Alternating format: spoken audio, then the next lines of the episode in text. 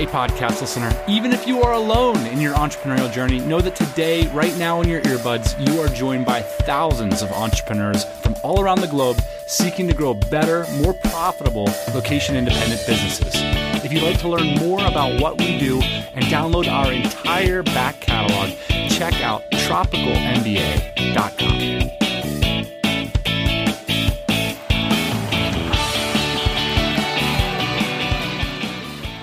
Welcome back to the TMBA pod. On this very podcast, just a few weeks ago, my co host, the boss man, bemoaned the state of flip flop quality in the world. And what happened next shouldn't surprise us. Listeners to this show had, in fact, started a product business that manufactured flip flops. And not just any business, one that's doing really, really well. And so we thought, what the heck?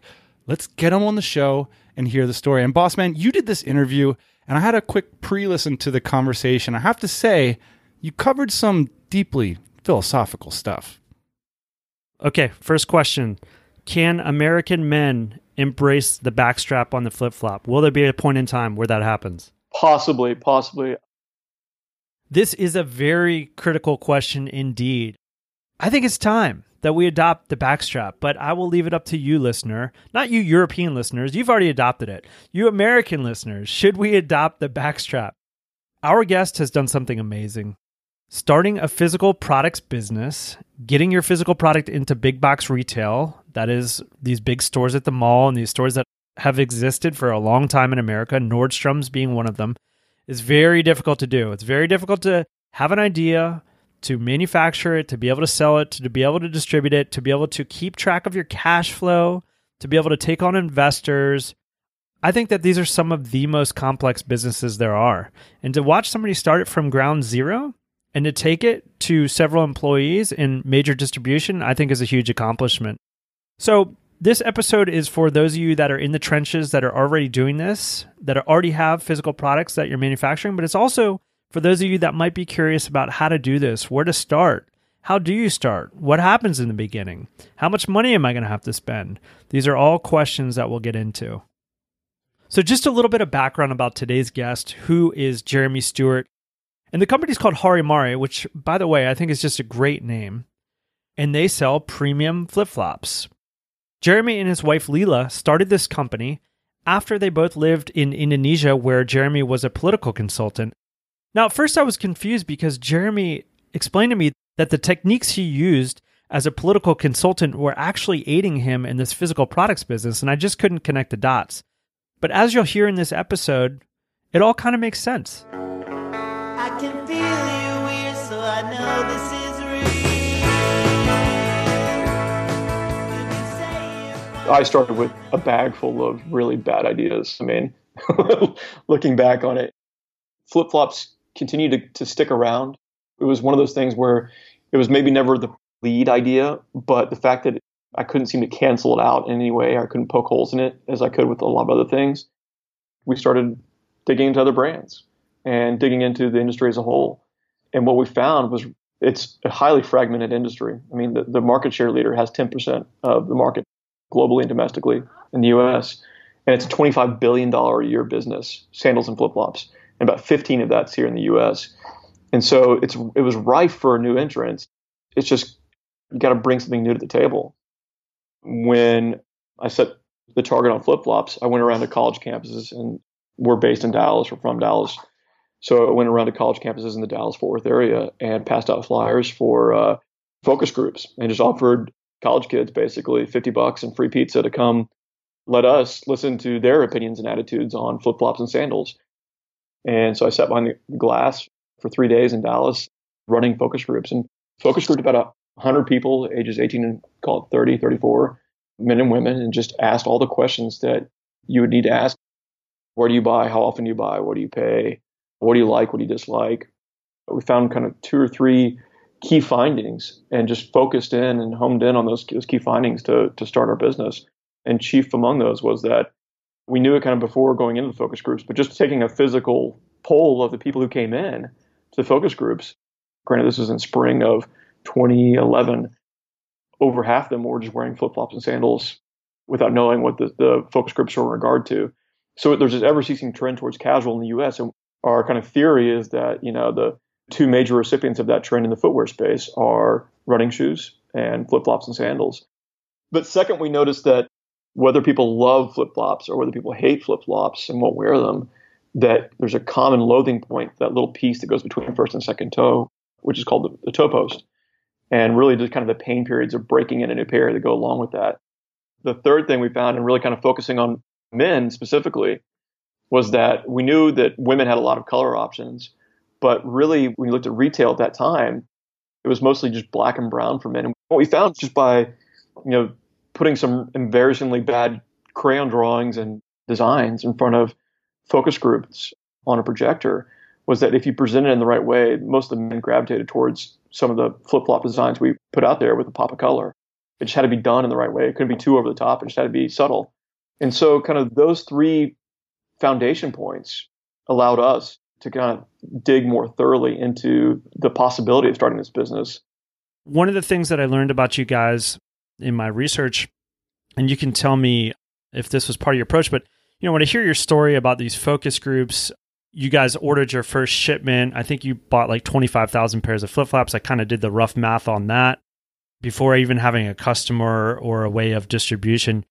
It sounded very much like my story, filling up two containers, bringing them to the United States, uh, hardly having a website, not doing a lot of testing or anything like that, having problems with the product when it comes over. I took what I would call like the most non lean approach to launching a business ever. And it was extremely expensive. And I probably wouldn't recommend it to most people. And it seems like you did it the same way. But I think I had like an arrogance or I had like a I have to win at this kind of approach. Why did you feel so confident? I'm guessing first you could tell me, but I'm guessing you had somewhere between a hundred and two hundred thousand dollars invested in this before you even sold a pair of flip flops. Yeah, that's pretty accurate. I don't know if it was confidence. I mean, they, they always say there's a thin line between, you know, stupidity and bravery. Mm-hmm. I tend to think that we kind of fell on the stupidity side for the first year or so of, of our, our business.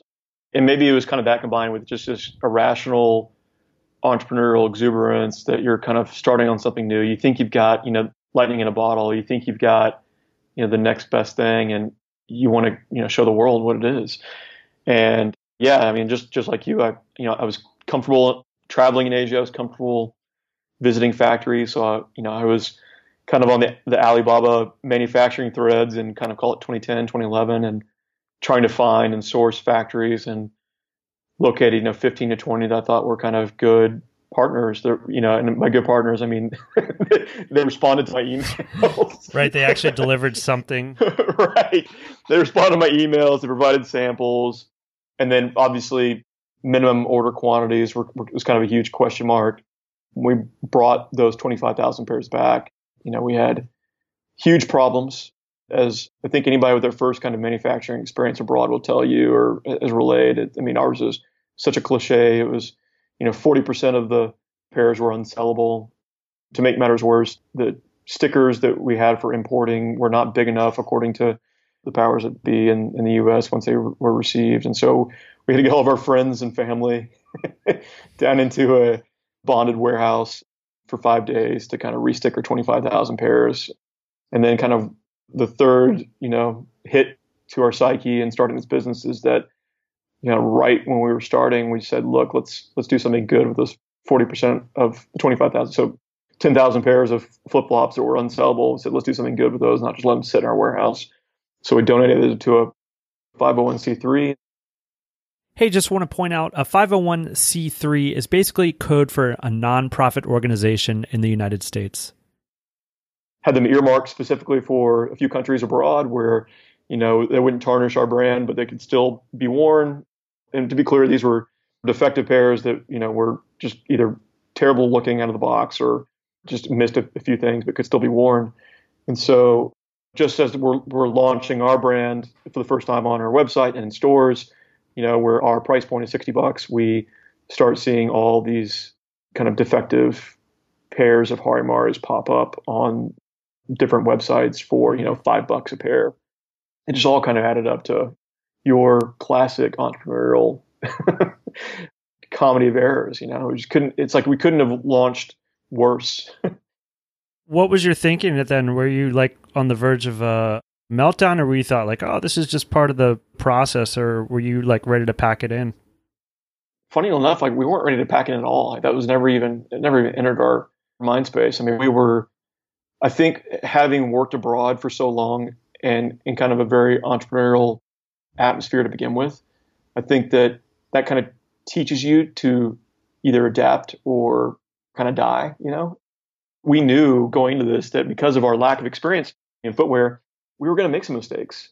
And the fact that also, too, that, you know, we're starting this from Dallas, which has zero footwear just as a city. We didn't have a lot of, you know, mentors or, or brands we could reach out to and kind of learn from. So, in so a lot of respects, we knew we were kind of learning on our own. We knew there would be a lot of trial by fire.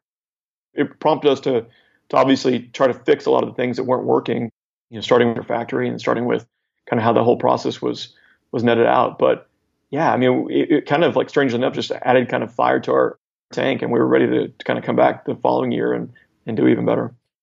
Who were some of your advisors? You're I'm imagining you working in this business with your wife. I can only imagine that's either a, a great relationship breaker or strengthener. And then who were some of the people that were advising you on some of the decisions that you needed to make? To answer your first question, I mean, looking back at it now, I don't know how entrepreneurs start something on their own. I think I was very fortunate to have my wife in very early on from the get go on Harimari.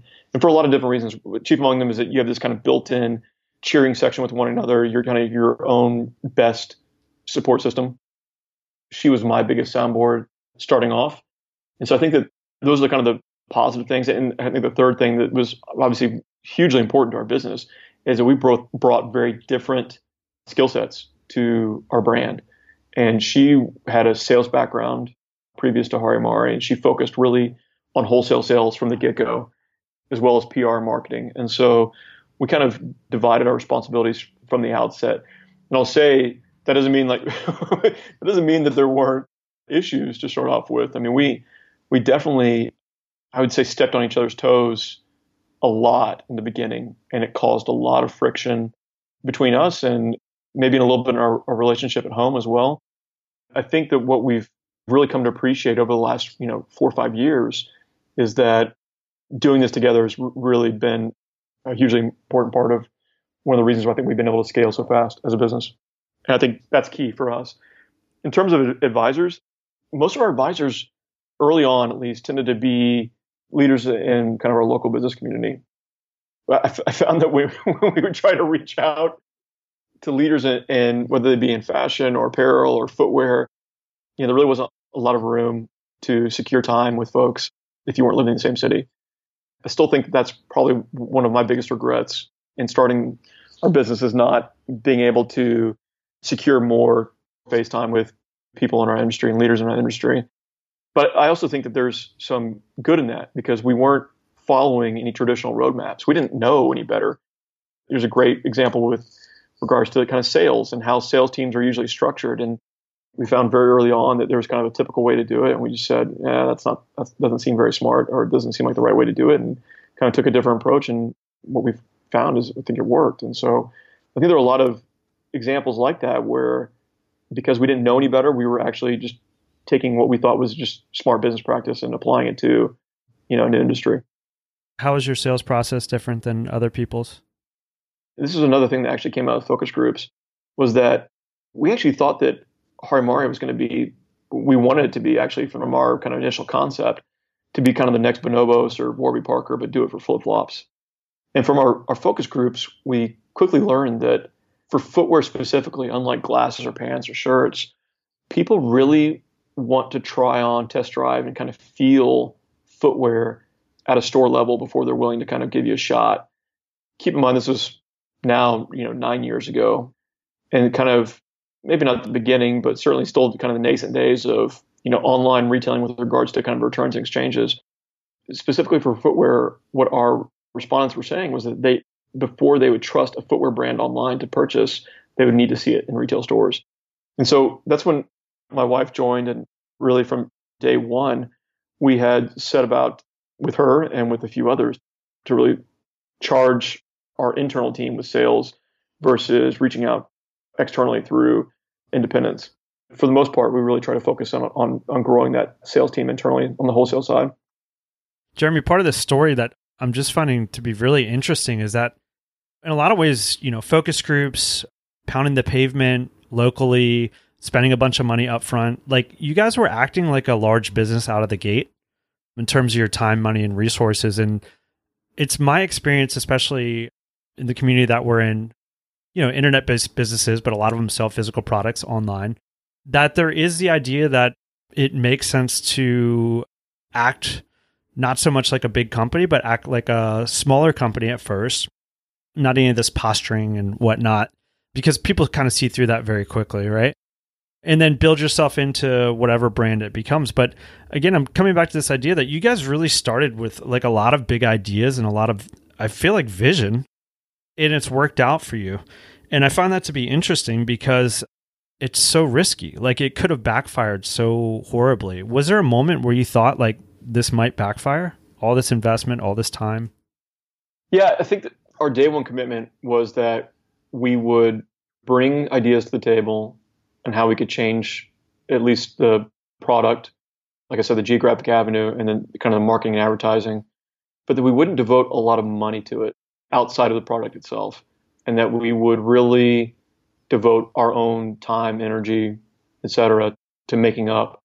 But I mean, for the first three years, four years of our business, you know, my wife and I were, and along with several interns, and we were still fulfilling all of our orders ourselves in our warehouse. We were very scrappy. We wanted to make sure that despite, you know, maybe kind of outward appearances, we were doing it the right way and we we're being fiscally responsible. And so our first office was a loft over a makeshift warehouse. You couldn't even call it a warehouse. It was like a storage room with some racking in it. it was actually uh, a storage room with kind of 20 foot ceilings. The racks would go all the way up. There wasn't enough room to even put like a ladder in there. So we had to, you know, climb up the racks, you know, physically climb the racks, kind of reach the top shelves to bring down product. I remember just like trying to convince an intern to come work for us. Was like, you know, the biggest sales job you've ever tried to put over on somebody, just trying to convince them to, to come in because it was a, a, cramped office. You could hear and feel each other breathe, and you couldn't talk on the phone without, you know, having somebody talk right next to you and just kind of ruin your conversation. So it was really, you know, threadbare for the first two years, I call it. And that's also because my wife and I were bootstrapping it, and we really wanted to keep it lean. And I think that part of that was the philosophy that you know, we'd seen a lot of business plans. I'd seen a lot of business plans and a lot of folks that were kind of willing to talk the talk, so to speak. But the real value of businesses and entrepreneurialism is the, the ability to execute. And so we wanted to show people, we want to show our potential investors down the road that we, we could execute and we could actually, you know, prove demand for this product before we ever raise a dollar from outside. We just decided to stay lean and and for the first two, you know, call it year and a half, two years, and before we raised money. Who was the first person that you hired, and what did they do at the company? The first person we hired was a student out of SMU, and they did everything. They did a lot of fulfillment in our warehouse. In fact, I remember in the early days, we the first year we would physically have to go in and basically copy and paste addresses and names from our online store over into our shipping software. Right. That was, you know, obviously pretty labor intensive and, and poor kid had to I think it lasted like three months before he was like, I've I've had this and And you're like, come on, man, you're supposed to build the process. Like I know it's awful, but just step up to the plate here. For us, it's just, it's kind of like a challenge. I mean, I think there's something intrinsically masochistic about being an entrepreneur where you walk into work every day, you get punched in the nose, and you come back the next morning asking for more. It's just this mindset of taking on these challenges. We're very fortunate to have a, a great team right now of people. We're still small. I mean, we're, we're not we're not large. We have you know call it 15 full time employees, but I think that the thread that kind of ties everyone together is they all have the same mindset of willing to wear you know 10 different hats, 10 different jobs, and all willing to kind of take on a challenge each and every day and not get you know burnt out on it. I'm a, actually a product designer. That's what I went to school to, to be. And so when I tell people that one of the first companies that we owned was a physical product company, that makes a lot of sense to them. But for you, um, you weren't a fashion designer and you weren't a product designer. So tell me how you went about designing products as a non designer. I mean, I think in short, really poorly. I, mean, I found a notebook the other day that was kind of hidden in the closet here at our office. That was some of the first design work we did. It was terrible. It was it was like crowns and pencils and I literally now looking back on I think our factory was the first factory and second factory probably in the third we were working with were just laughing when they saw these because mm-hmm. I mean unlike it, you know traditional CADs or tech packs they're used to receiving uh, I mean these were just they were drawings we weren't even choosing Pantone or you're just like, not that red, this red. And they're like, uh. Exactly. well, it's even worse. It was like trying to match it, having to, to crayon colors. It was, it was almost like, no, no, the, no, crayon number 164, you know. Like, well, a lot of people, they lean on the factory. They just, you know, they find a, a factory that's actually making flip flops and they're like, hey, listen, man, I know you got a lot of great ideas, but like, this is what everybody else is doing. Let me help you out here. That's right you know, and I think that we might have even been smarter if we had just done that. Our design work was really spotty, called for the first three or four years. Literally the first iteration, I guess, of our flip flops, the, the, kind of on, on top of our first year, I guess. So this would be year two going in. We just said, make that same flip flop, but do it with leather, you know?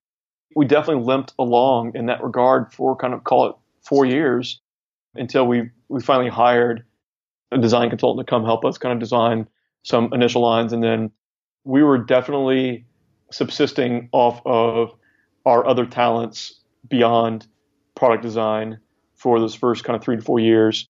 And only I would say until three years ago, four years ago, did we really start making a lot of inroads into innovative materials, innovative construction methods, really making the flip flop truly comfortable kind of from day one, which is our brand's differentiating point. It's it's such that you know you buy a pair of our flip flops, and our commitment is that out of the gates they're going to be comfortable.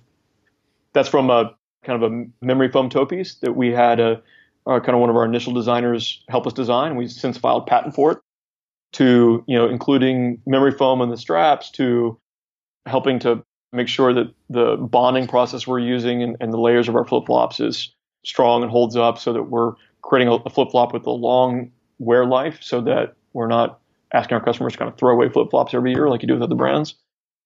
Interesting. You know, that's two of the things that I wanted to ask you about here is how much IP is there in the flip flop space? I think very little. It's such a simple, well, seemingly simple footwear option. I will say that it's far more complicated to make a flip flop than I think most people know about. And I think that's one of the, the reasons why it took us, you know, call it six years to gain a patent on our toe posts is because it is so simple that it's harder to gain IP traction on. But I think once you gain that IP, it's far more inclusive and, and the kind of footprint's much larger than you might see in other highly acute kind of IP areas like like tech, for example. I gotta imagine that it's pretty limited just because of the uh, previous art nature of the flip flop. But I can imagine also like one of the only other patents out there is for a bottle opener in the bottom of your flip flop because I only see one brand doing that. Are there other things that you can think of that are going on in terms of IP? One of our core tenets from day one is to really produce kind of a classic flip flop.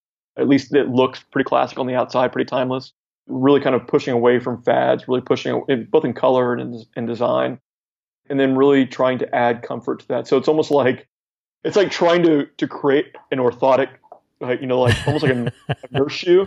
Yeah, trying to make it classic on the outside, and so that's been our our challenge. And so I would say that you know we, we don't really run into a lot of IP issues in in that regard. I think if anything, we're trying to figure out what other you know what other IP can be had or what can we create that isn't out there right now, but that still kind of mirrors and, and holds up to the kind of the core tenets of our, our brand DNA. It's summertime, but I know you're still working hard because you're listening to this podcast. And if you're feeling overwhelmed, you want to get a leg up on your competition, there might not be any better way to do that than to grow a great team. And now you can do that with not only part time and full time jobs at Dynamite Jobs, but we can help you get freelancers to do gigs for you. And we do this all 100% free to get started. Check it out over at dynamitejobs.co. We've built a database of over 5,000 resumes that are targeted at people that understand the sorts of businesses you're running. That's from a list of over 20,000 active subscribed job seekers and freelancers. Our role is to point the most relevant candidates towards your job. We can even help you out with interviews if you choose. We're pretty flexible. We're not just the next job board or database. We offer flexible hiring solutions to be as hands off or as hands on as you need. And our team is so confident that you'll love hiring with us that you can go ahead and get started with your job or gig post for free. So make your summer a winning one.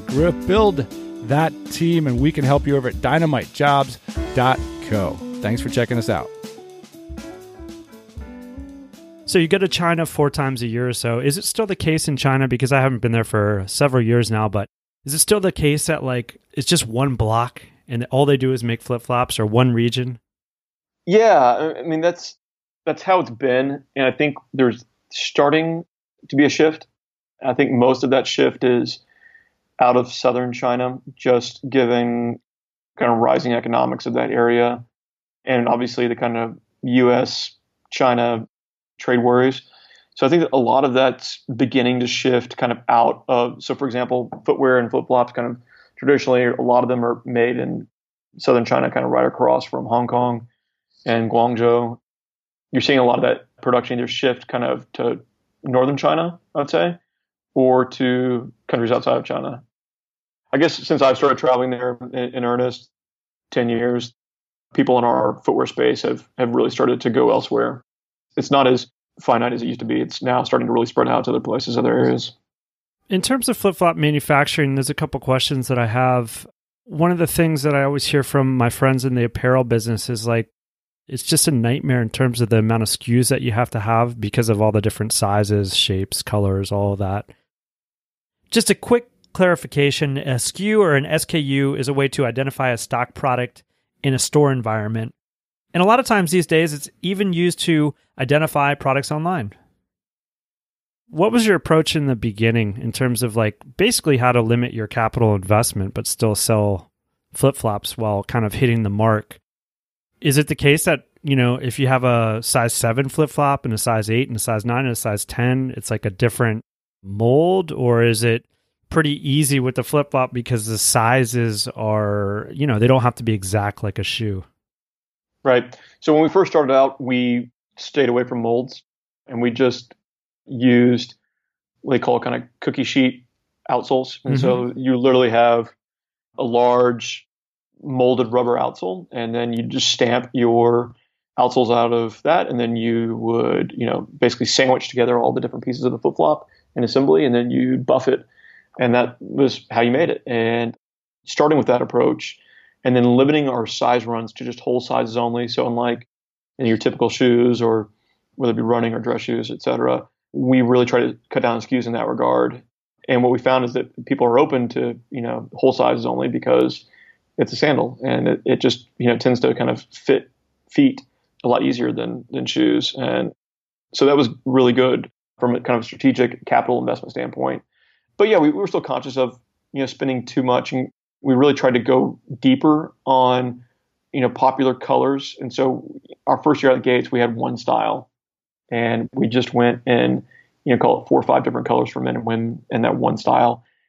I think that was the right move, and I'd say that the probably the worst thing a company can do, at least in my opinion, and kind of out of the gates, is just having too many styles, too many SKUs, and really you're fighting on so many different fronts. It's it's not just kind of capital, it's warehouse space, it's freight forwarding, it's cost of inventory turn and or the lack thereof we really we've made a concerted effort from the get go to limit SKUs, limit colors.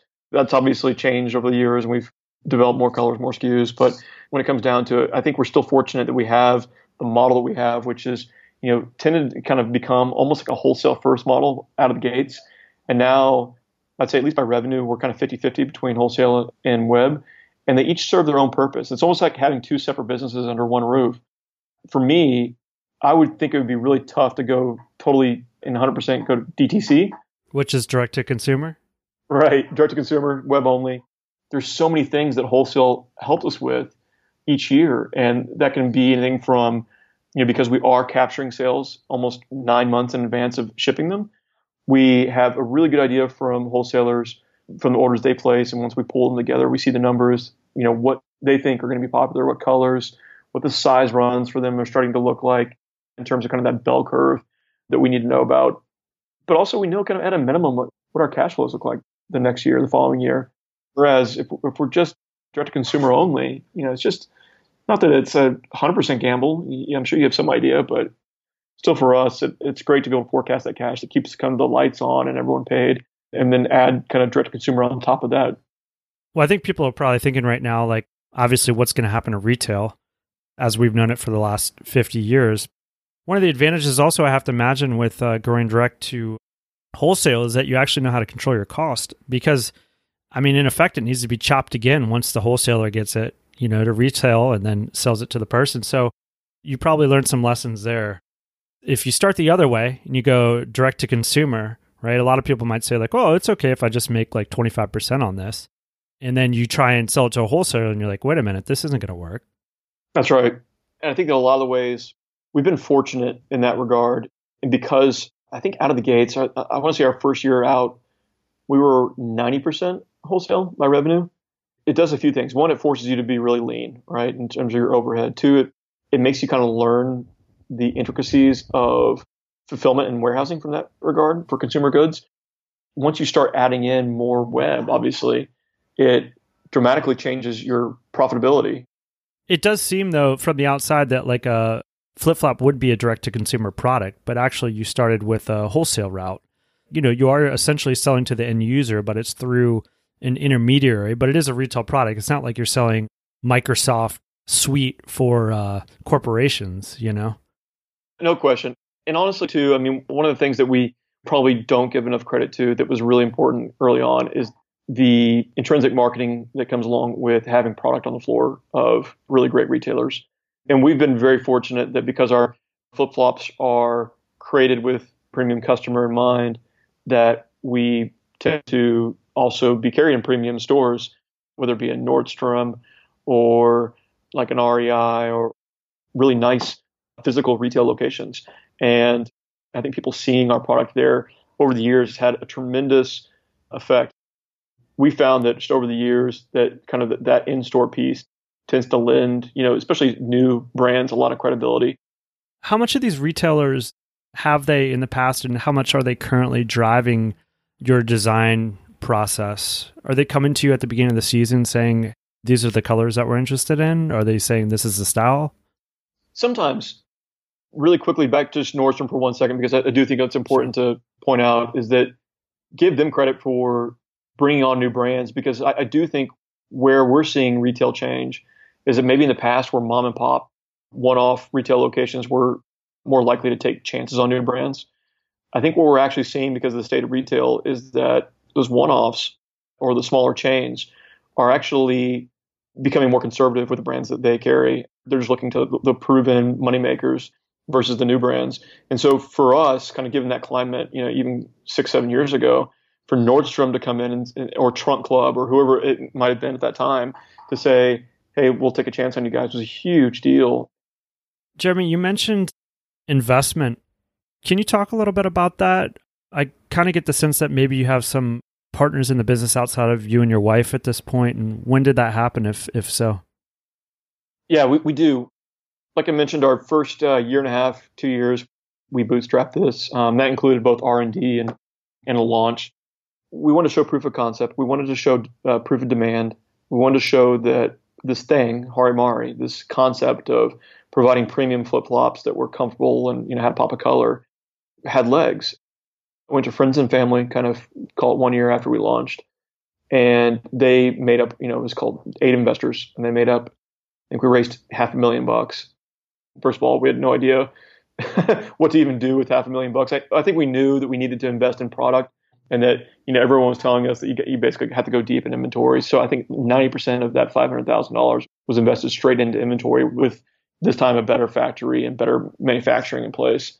But that really helped propel our business and, and kind of you know get it going from its early rounds. And so that was 2013, and then we raised a Series B in 2017, and we raised about two million in 2017.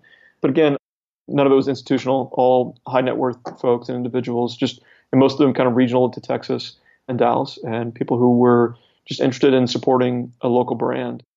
And so we've really tried to, given kind of the links between those raises, we've really tried to maximize the value our investors kind of put by not going out every year to raise money and really try to, to make those investments last and grow, I would say, more of an organic way, than kind of a hyper fundraise fueled way, which is, is pretty typical. Obviously, a lot of that's because we don't want to dilute anybody, including ourselves, but also because we, we just want to grow smartly. We try to be very methodical, try to be very cognizant of how you know each dollar is spent. And yeah, I think that kind of proves out. And if you, you saw our headquarters today, which is still pretty minimalistic, we've got you know office, warehouse, and you know retail store under one roof, and we're we're still pretty closely packed together.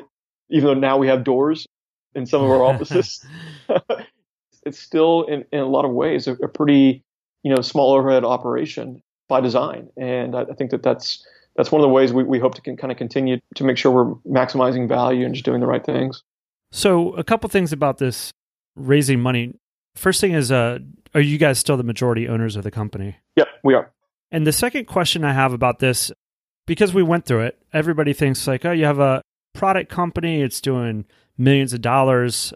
The math that nobody does is that you actually have to have millions of dollars in inventory at any given time. And so it's like the revenue is proportional to the amount of money that you have sitting on the shelves.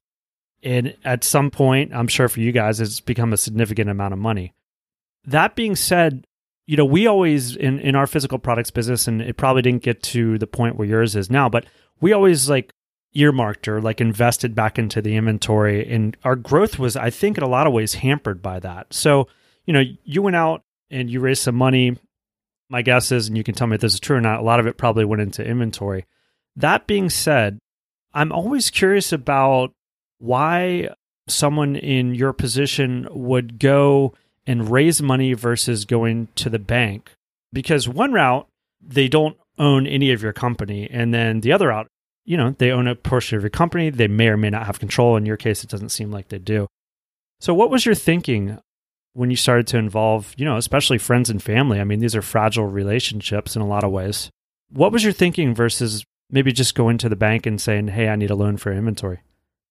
It's a really good question. Honestly, it's one that, that we still weigh every day. The simple answer is we do both. We do go to the bank as well as to outside investors. And I think that the reason for taking on outside investors, at least for me, there, there, there's several. But to me, as a as a business owner, you've already got a lot on the line as it is. you know, there is there is a threshold for risk that I think some people are willing to push to 100%. And at the end of the day, I would certainly love to retain 100% ownership, but I also want to make sure that as bank drafts go and as, as you're still kind of connected to those bank drafts, whether it be, you know, personal guarantees or just by default because it's your company, you inherently have more risk on the table. And so I think being able to kind of delever a lot of that risk is important for me. And then also too, I, th- I think there's a great kind of secondary benefit to bringing more people in to an ownership capacity with our business. You now have, in our case, call it 40 folks who are apostles for your brand.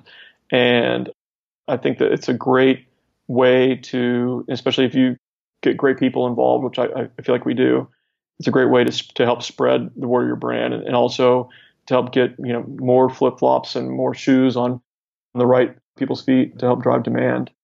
Because I just think it's a case by case scenario with business owners. And it's just kind of what are you willing to put on the line? And then how how long are you willing to kind of bear that risk? I want to ask you one more question about Hari Mari Studios. looks like a skunkworks project within a flip-flop company so it looks like you got some bags some shoes you might be doing some like kickstarter activities what was the genesis behind that I think it's just a focus group by a different name. It's voting with your dollars, right? You are either going to fund production of this or not, and the benefit to us is seeing which products move and which don't, and then it's also financing the production of those without any, you know, bottom line hit to Harimari into our core business, which is, you know, flip flops and in large part now shoes. That's the simple thinking. You know, certainly we're going to reap the benefit, hopefully, of continuing to add new products to that, and especially as we look to to expand our product line. I'm a big believer that one of the big you know errors that a lot of brand owners or brand CEOs make is they start going to different product lines too quickly before people have a chance to discover their brand for you know what they started as. So for us, you know, I really love for people to start with a pair of Harimari flip flops.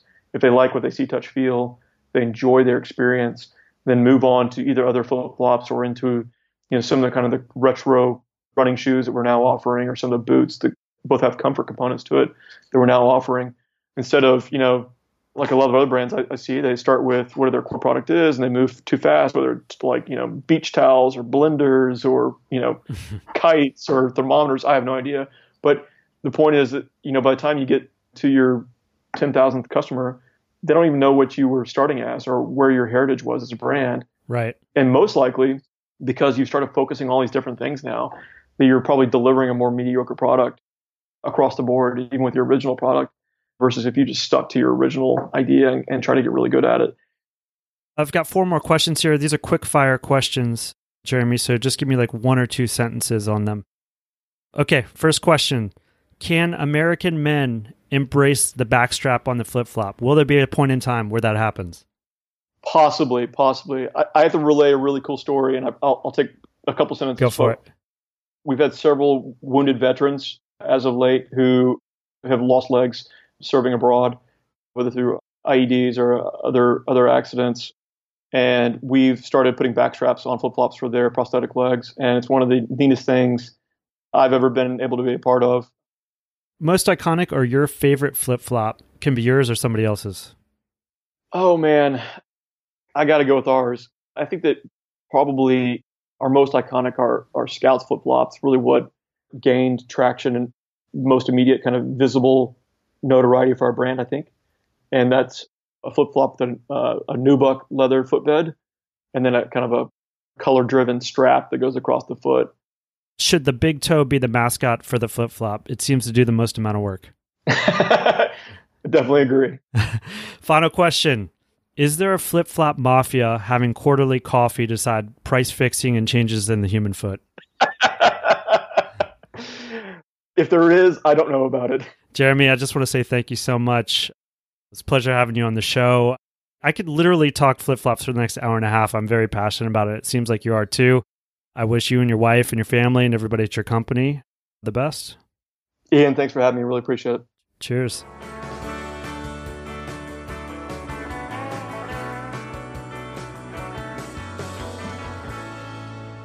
Dan, did this get you excited to start another product business? I mean, forklifts, warehouses, SKUs, inventory management systems, complex financials. What do you think? I got to say, first off, your interview skills are off the chains. You should do more. If you could even elevate your interview skills to the next level and we could just sell more advertising against the podcast or raise our rates, this to me seems like a, uh, more interesting business model than going back to doing the really truly difficult things that are required and running a business that requires inventory and funding and, and, and product design and all these kinds of things. So I like the interviews actually. I like the talk itself. I can't say I'm not tempted, Dan. It's like once you have the skill set, once you understand how it works, all the moving parts, it's like it's it's very tempted to hear this and think like, oh, yeah, I got a couple ideas kicking around. Maybe we'll uh maybe we'll start a focus group or two. I'll tell you what, enormous thanks to the folks at Hari Harimari, not only for coming by the show and doing this interview with us, but also for starting this flip flop company so that Ian isn't going to be bugging me about it every week anymore. So we were right up on the ledge there. And uh, now we're back to just sticking to the pod. I don't know if you heard Dan, but he said there's still room for new incumbents. If I'm being completely honest, as I get older, I realize how hard growing these businesses uh, is, you know? And so if it is the case that we're going to take some resources and start a new product business, I just want to make sure we're sure about it. All right, boss man, we are going to get moving on to rock and reviews. What track are you going to play for us this week? Dan, this is an oldie but a goodie, and uh, had to search long and hard again this week to find one that you approved of. This is Cold Cave, and it's off their album from 2011 called Cherish the Light Years. This is The Great Pan is Dead.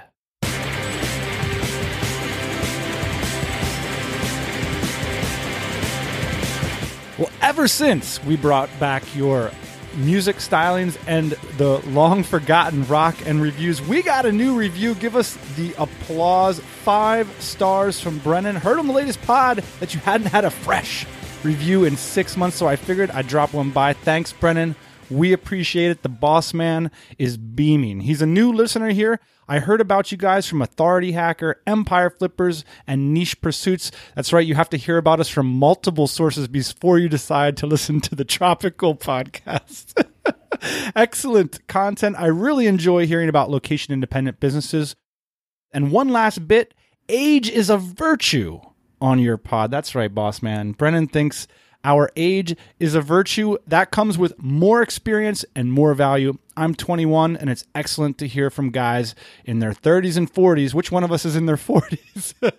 oh no, both of us pretty soon, Brennan, since you've got real responsibilities like kids to take care of. And in my case, of course, I have a bicycle, Brennan. So it gives an extra layer of importance to find some stability in how you run your business. What an excellent excellent review. I swear to God, these kids get smarter, younger, and I stay the same as I get older.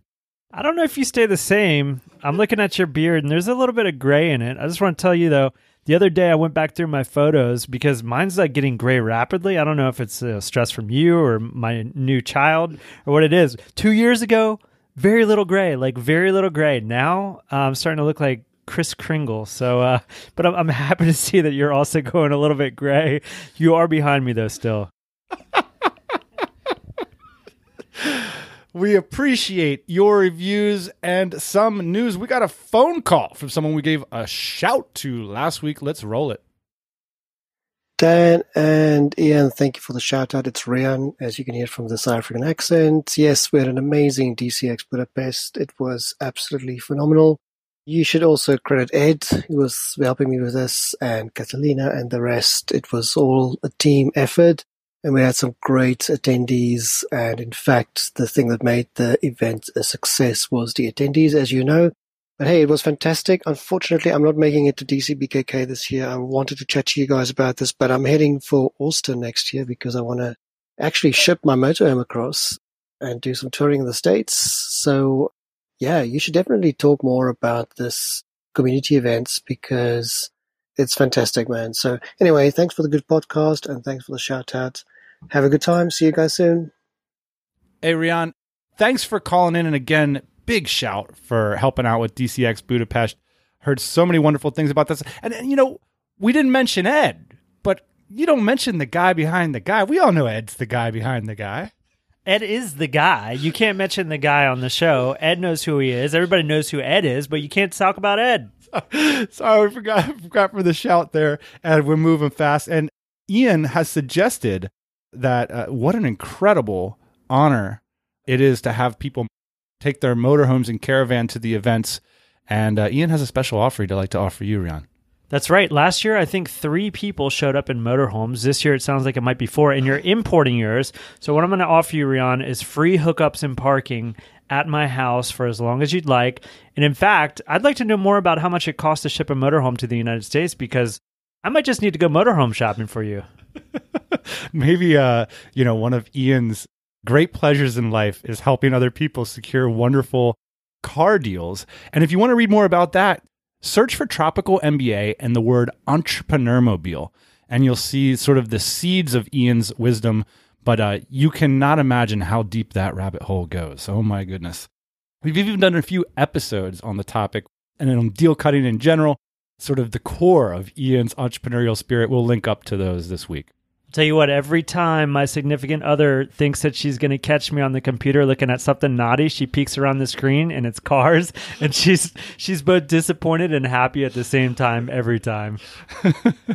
and a big shout to all the members of the Dynamite Circle who are hosting those member run DCX events all around the world. And of course, Ian, although even though Rian won't be there, we are looking forward to DC BKK this year already the plans are in motion. Hundreds of members from all around the world are flying in. Couldn't be more excited. That's it for this week's show. Thanks for listening. We'll be back, as always, next Thursday morning, 8 a.m. Eastern Standard Time.